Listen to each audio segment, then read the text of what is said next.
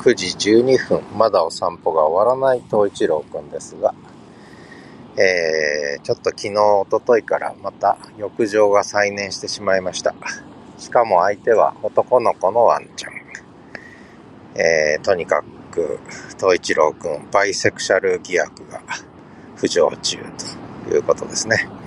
せっかく収まったと思った浴場が、えー、男の子に火がついてしまったと。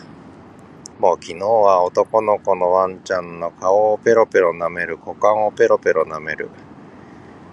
なかなか帰ろうとしない大変なことですが、今朝も朝からちょっと微妙な浴場モードですね。これ女の子に対する浴場と男の子に対する浴場はちょっと質が違う感じしますね。